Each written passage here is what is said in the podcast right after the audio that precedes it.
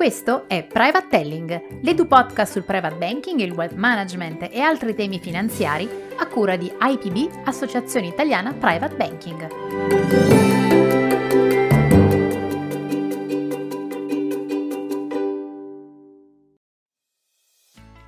Quella di oggi è una puntata speciale perché ospitiamo in forma integrale un episodio di un altro podcast, quello della Mia Finanza, a cura di Paolo Brambilla e Giampaolo Broccardi Ascolterai l'intervista ad Antonella Massari, segretario generale di IPB, incentrata sul complesso tema della longevità, nella particolare prospettiva del consulente finanziario.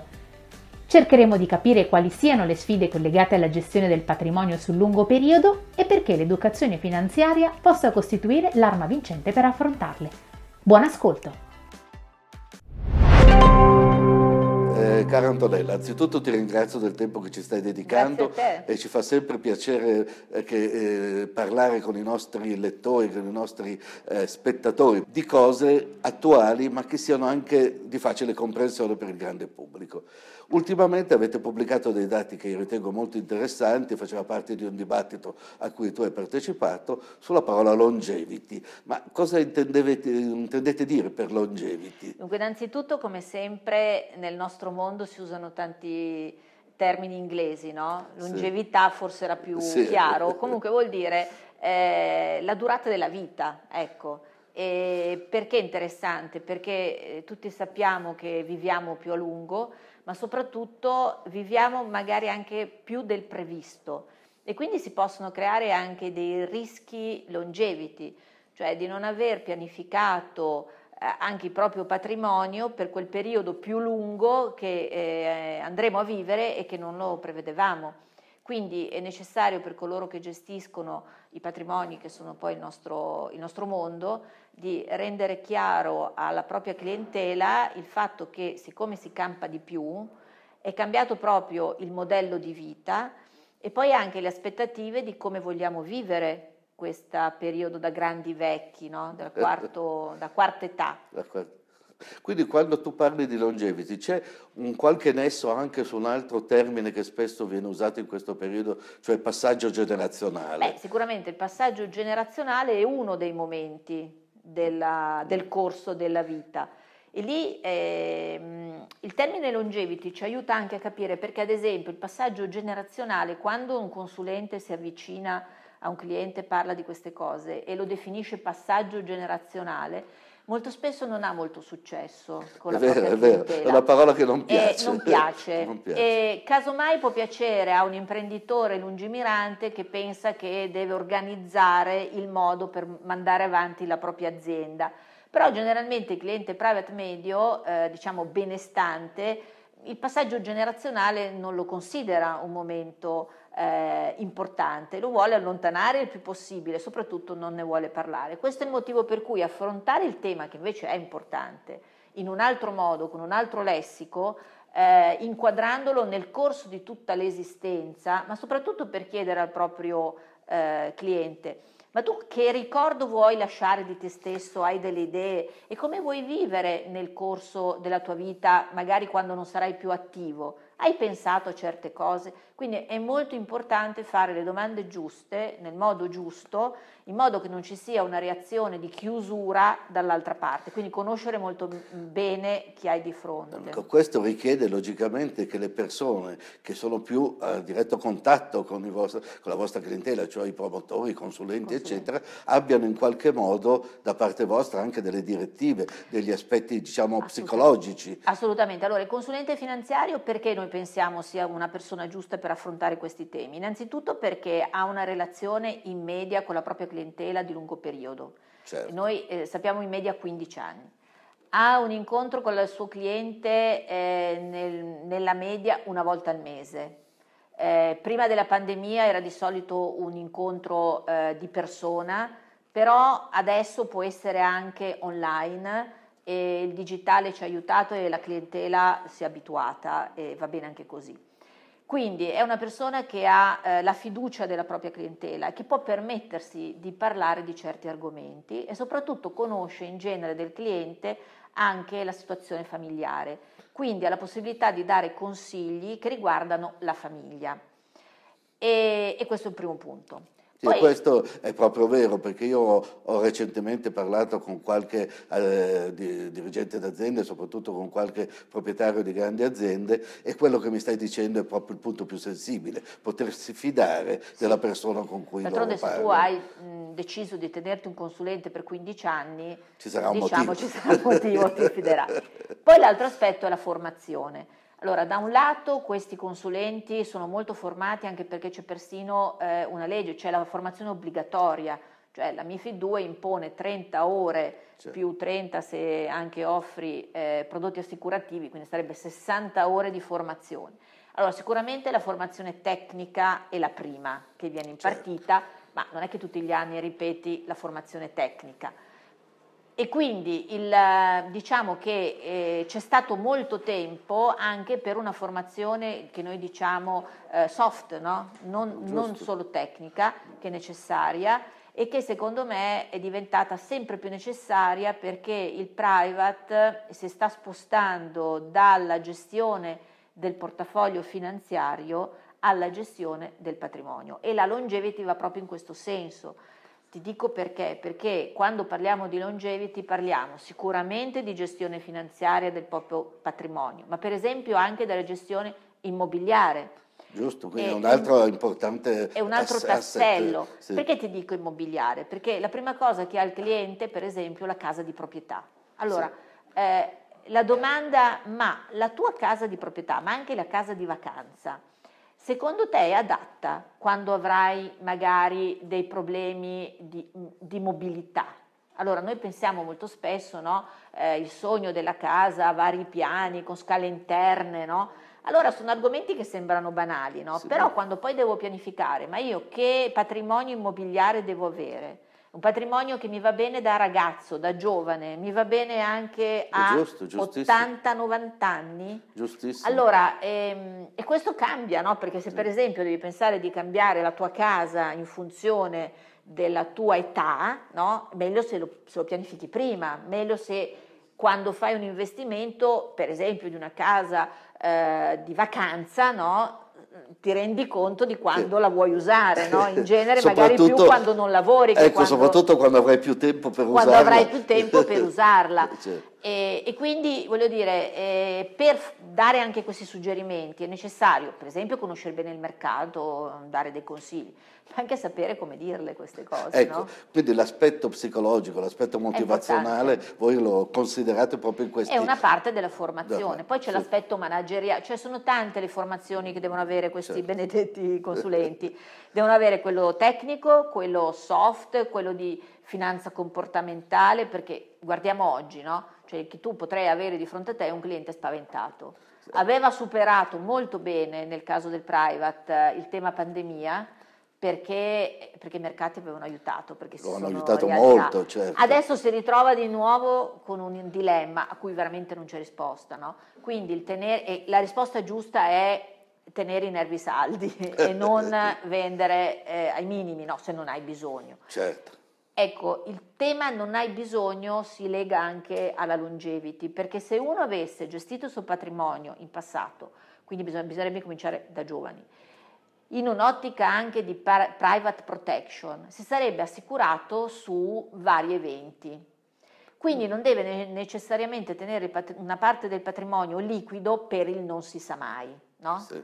E questo è anche un tema che ha a che fare con la longevity, con la pianificazione Ma per obiettivi. Questo significa che quindi in un certo senso eh, andrebbero promossi meglio gli investimenti a lungo termine. Allora sì, mh, mm, l'investimento a lungo termine, che è l'unico che oggi dà dei rendimenti sì. significativi, devono essere accompagnati però da una situazione in cui tu sei eh, protetto, sei assicurato su eventi inattesi. Ah, quindi, quindi stai dicendo maggiore... tutti e due gli aspetti vanno valutati. Allora, diciamo che di solito l'imprevisto veniva, viene generalmente affrontato con la liquidità, no? Sì. La liquidità non è un modo eh, saggio di tenere i propri risparmi, se non un minimo, voglio Beh, dire. Certo. Perché, soprattutto in un, in, un, in un, ambito più inflazionistico, come quello che sì. avremo di fronte, anche se graduale, ma comunque inflazionistico, la liquidità toglie potere d'acquisto e, in genere viene eh, detenuta per far fronte al non si sa mai. So, mi rompo una gamba, devo certo. aggiustare la casa, così no. Se invece uno avesse una parte del proprio patrimonio investita o del proprio flusso di reddito utilizzata per maggiori prodotti assicurativi, mm, sgombrerebbe diciamo, il campo dal bisogno di essere liquido certo. per far fronte a ho bisogno di un'assicurazione sanitaria, ho bisogno di rifarmi il tetto perché è successo qualcosa. Eh, ho bisogno di una rendita quando non lavorerò più, però bisogna cominciare da a, prima. Da, da prima, prima, no, abbiamo visto con degli esperti che già anche se uno comincia a 60 anni a farsi una rendita ancora tempo, perché ancora tempo? Perché si campa tanto. Sì, è vero. Cioè non è che dico 60 a 70, non so se sono più, più qua. Oggi eh, ci sono delle ricerche che dicono che se uno scavalla agli 80 anni va avanti per, per non si sa quanto. Ormai. Allora lì si pone il tema, ma io quando avrò quell'età vorrò avere un'assistenza in casa, vorrò andare in una casa, eh, sai queste case per anziani, sì. no? Eh, ci saranno i miei figli a pensare a me? No, no ecco, perché questa è l'altra differenza, no? che il welfare pubblico sarà meno, e eh, la mobilità, le nuove famiglie non consentono più di pensare ma tanto ci saranno i miei figli che penseranno a me, anche perché i figli dei novantenni sono settantenni, quindi saranno i nipoti che penseranno ai genitori certo. e ai certo. nonni, cioè non, sta, ha, non, ha, senso. Si sta, no? sta, cambiando un po' il nostro futuro, però mi sembra che i tuoi consigli siano per avere un futuro sereno. Allora, quindi, beh, che cosa uno può eh, sperare? Di campare tanto e campare bene. Ecco, quindi Spero, non è non che so. dobbiamo vederne gli aspetti eh, magari più difficili, no. ma il fatto di prevedere che, in modo tale no. che il futuro sia sereno. Allora, la valutazione prima è pensare che si può vivere tanto e questo lo sappiamo, no? Sì. Ma ce ne rendiamo conto quando siamo già avanti, no? Comunque si può vivere tanto. Mm, se sono abituato a un certo tenore di vita, mi piacerebbe continuare a averlo. Anzi, eh, considerare che per esempio la vita attiva cambia, cioè prima il ciclo di vita era lavoro fino a una certa età, poi vado in pensione ed accumulo. Oggi è lavoro con delle discontinuità perché non, più, non, c'è più il lavoro sicuro, anche il lavoratore ha voglia di cambiare e magari c'è la possibilità, quindi ha dei momenti attivi e magari dei momenti non attivi. Quindi deve gestire capendo nei momenti attivi che cosa succede, non attivi che cosa succede. Sì. Poi dice uno è in pensione e non lavora più, no, non, è la, non è la prassi. No? no. Oggi a la pensione... in pensione non sai se ci vai, ma comunque... ma comunque anche uno che è in pensione come fascia di età, certo se non... in salute, per eh, esempio, eh, continua a lavorare. Vuole, vuole Che per... tipo di, lavora... di lavoro sì. fa? Oppure dice no, voglio vivermi la mia vita, no? E quindi avrà delle esigenze di un certo tipo. Quindi proprio mettersi lì con un consulente a cercare di ragionare su questi temi e non solo, ma il mio portafoglio cosa ha fatto, è andato su, è andato giù, eh, guardando giorno per giorno, che sappiamo che oggi il giorno per giorno dà solo o grandi soddisfazioni e euforie che non vanno bene non servono o grandi nulla. delusioni. Quindi no, una cosa, stiamo sempre parlando di famiglie, che è il nostro settore, benestanti. Certo, Quindi certo. scopriamo il campo che ci sono quelli che devono... Che devono arrivare a fine mese. Devono arrivare a fine... Stiamo eh, parlando... Ma perché sì. sono utili questi tipi, uno dice ma eticamente perché mi devo occupare dei benestanti? Allora, secondo me perché in Italia c'è questa classe media, che poi i benestanti italiani non sono i super ricchi. No, no, ce n'è parecchi di media, medio, medio la, alti. La classe media, la classe sì. media che cosa fa?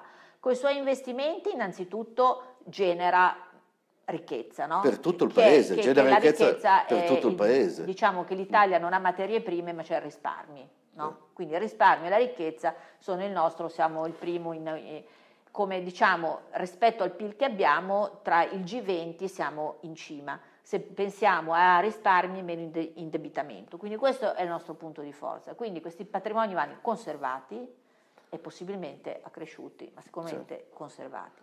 E poi è un'avanguardia di investitori su cui si possono provare delle soluzioni che se vanno bene possono essere poi offerte alla, diciamo, alle famiglie un po' meno benestanti. Certo. Si possono ingegnerizzare, però proviamole con chi può affrontare i rischi, che sono quelli che hanno più patrimonio. Quindi ha un valore sociale il, questo sì, settore. Immaginavo perché sapevo benissimo il tuo taglio personale anche in, queste, in questi temi e il fatto eh, che adesso ci abbia, tu ci abbia potuto spiegare ancora meglio le modalità con cui si stanno sviluppando queste nuove, nuove attitudini nei, nei confronti del risparmio, mi sembra veramente di poter cogliere molti lati positivi. Beh, si, tratta, si parla tanto di finanziamento dell'economia reale, eh sì. ce ne sarà sempre più bisogno perché l'indipendenza l'indebitamento pubblico a un certo punto non può far fronte e poi ci sono queste transizioni, non dimentichiamocele, ci sono ancora in corso, no? il digitale, eh, l'ambientale, eh, l'energetico, adesso è venuto ancora più che in questo in momento è veramente più evidente e quindi prima. che mh, impongono degli investimenti e dove il capitale privato deve giocare un ruolo e quindi chi può farlo? Quelli che possono investire in prodotti in liquidi e da, il capitale paziente, no? si, si, certo. si, dice, perché non hanno bisogno nell'immediato. A maggior ragione se ci fosse un approccio, ancora non c'è del tutto, di eh, assicurarsi su vari eventi, eh, questo permetterebbe di essere ancora meno liquidi nel patrimonio che si mantiene, sì, questo... appunto perché ci sarebbe bisogno di meno liquidità. Questo è un concetto molto importante che cercheremo anche di sottolineare magari eh, nei, nelle prossime interviste che faremo con te, cerchiamo di toccare questo aspetto mi sono portato avanti perché so che, a parte che io personalmente imparo molto da quello che ci racconti, ma penso che soprattutto i, i, i nostri lettori, i nostri ascoltatori siano interessati a capire come si sta muovendo eh, questo fenomeno della finanza in modo moderno, in modo diciamo positivo. E quindi... Assolutamente, e comunque qui si tratta di fare stare meglio.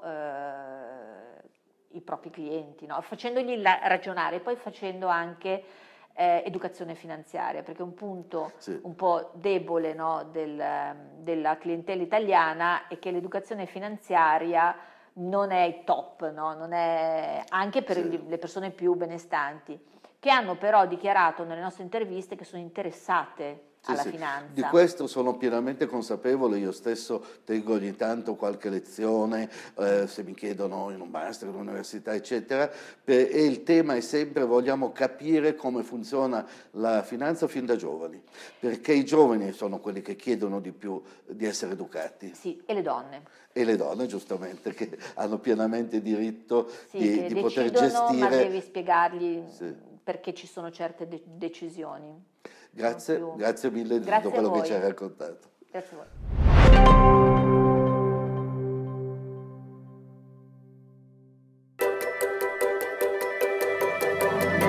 Concludiamo così questa puntata un po' diversa dal solito. Ringraziamo la mia finanza per averci condiviso questo interessante contenuto.